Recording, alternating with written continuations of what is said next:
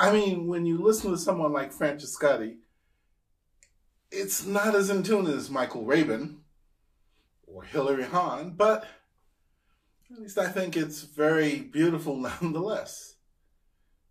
You know, what that does is it begs the question can it be beautiful if it's out of tune? All right. What is out of tune or in tune? Well, this refers to pitch accuracy or intonation. That is, whether a tone is played in tune or not. This is a lot to think about. Hmm. Gives us a lot to consider.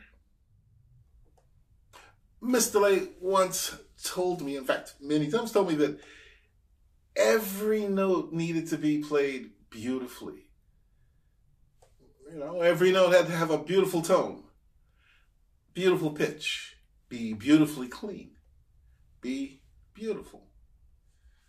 So if you've been following my videos, then this is number 69. I think you know me a bit better now. I mean, you know that I just couldn't leave it at that. Of course, I had to ask myself exactly what she meant by saying that I needed to play every note beautifully, as there was always a hidden meaning lurking behind her words.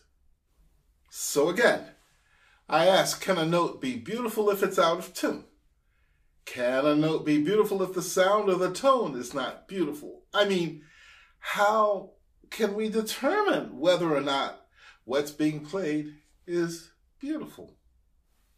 Well, first of all, I remember exploring once what we meant by saying something was out of tune and noticing that it literally meant that it was being played out of the tune, that it no longer sounded like the tune, and so was out of tune. Well, with that in mind, why don't we explore the meaning of the word beautiful? According to the Collins Dictionary, the word beautiful is applied to that which gives us the highest degree of pleasure to the senses and suggests that the object of delight approximates one's conception of an ideal. Simply put, having beauty is something very pleasing to the ear, to the eye hmm. etc. So, does this suggest that playing notes beautifully is just making the notes very pretty? Just making pretty sounds? I mean, why couldn't an ugly sound be beautiful if we played it beautifully? Seriously, why not? Well, I don't mean like this,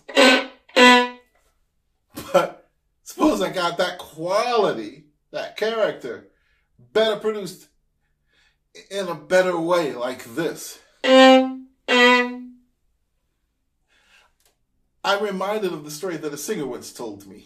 The story was that there was this diva who said to someone, Do you know why I sing this note less beautifully? Well, when I do, it makes this other note over here sound even more beautiful.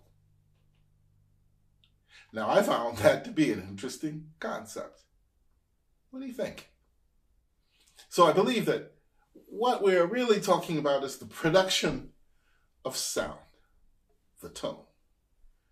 Getting those notes to be beautifully produced. Perhaps one way you could think of it would be like this. The concept of beautiful is like the top, the canopy of the umbrella.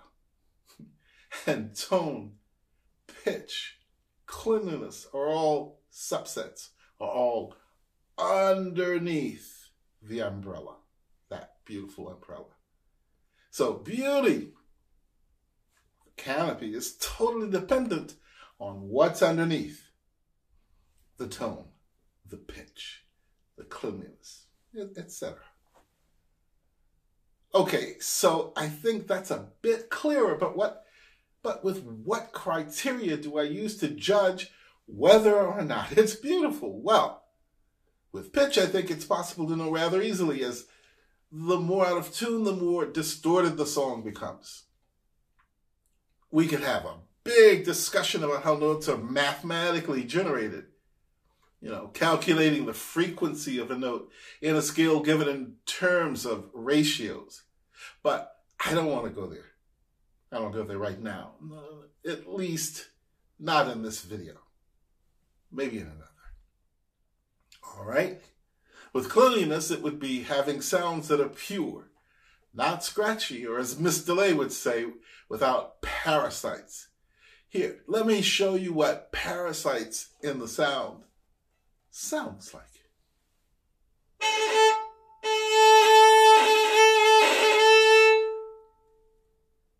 And this is what it sounds like without.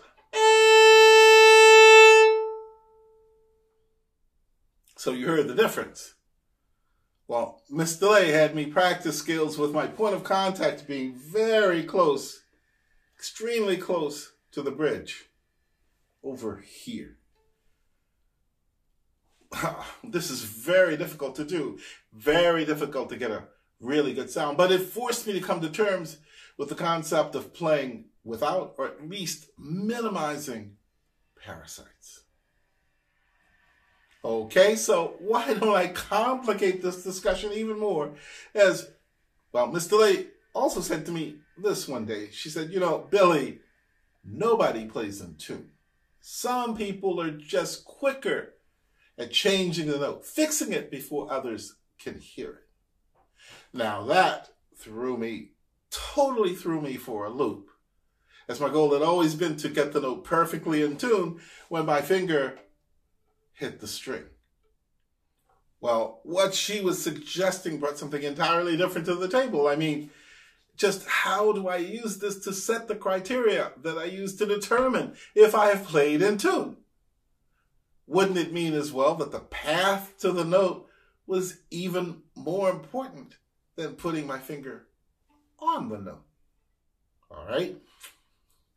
You see, if one admits that playing perfectly in tune is a myth, the same as playing perfectly cleanly is a myth, then we will have set a standard by which we can judge, curiously enough.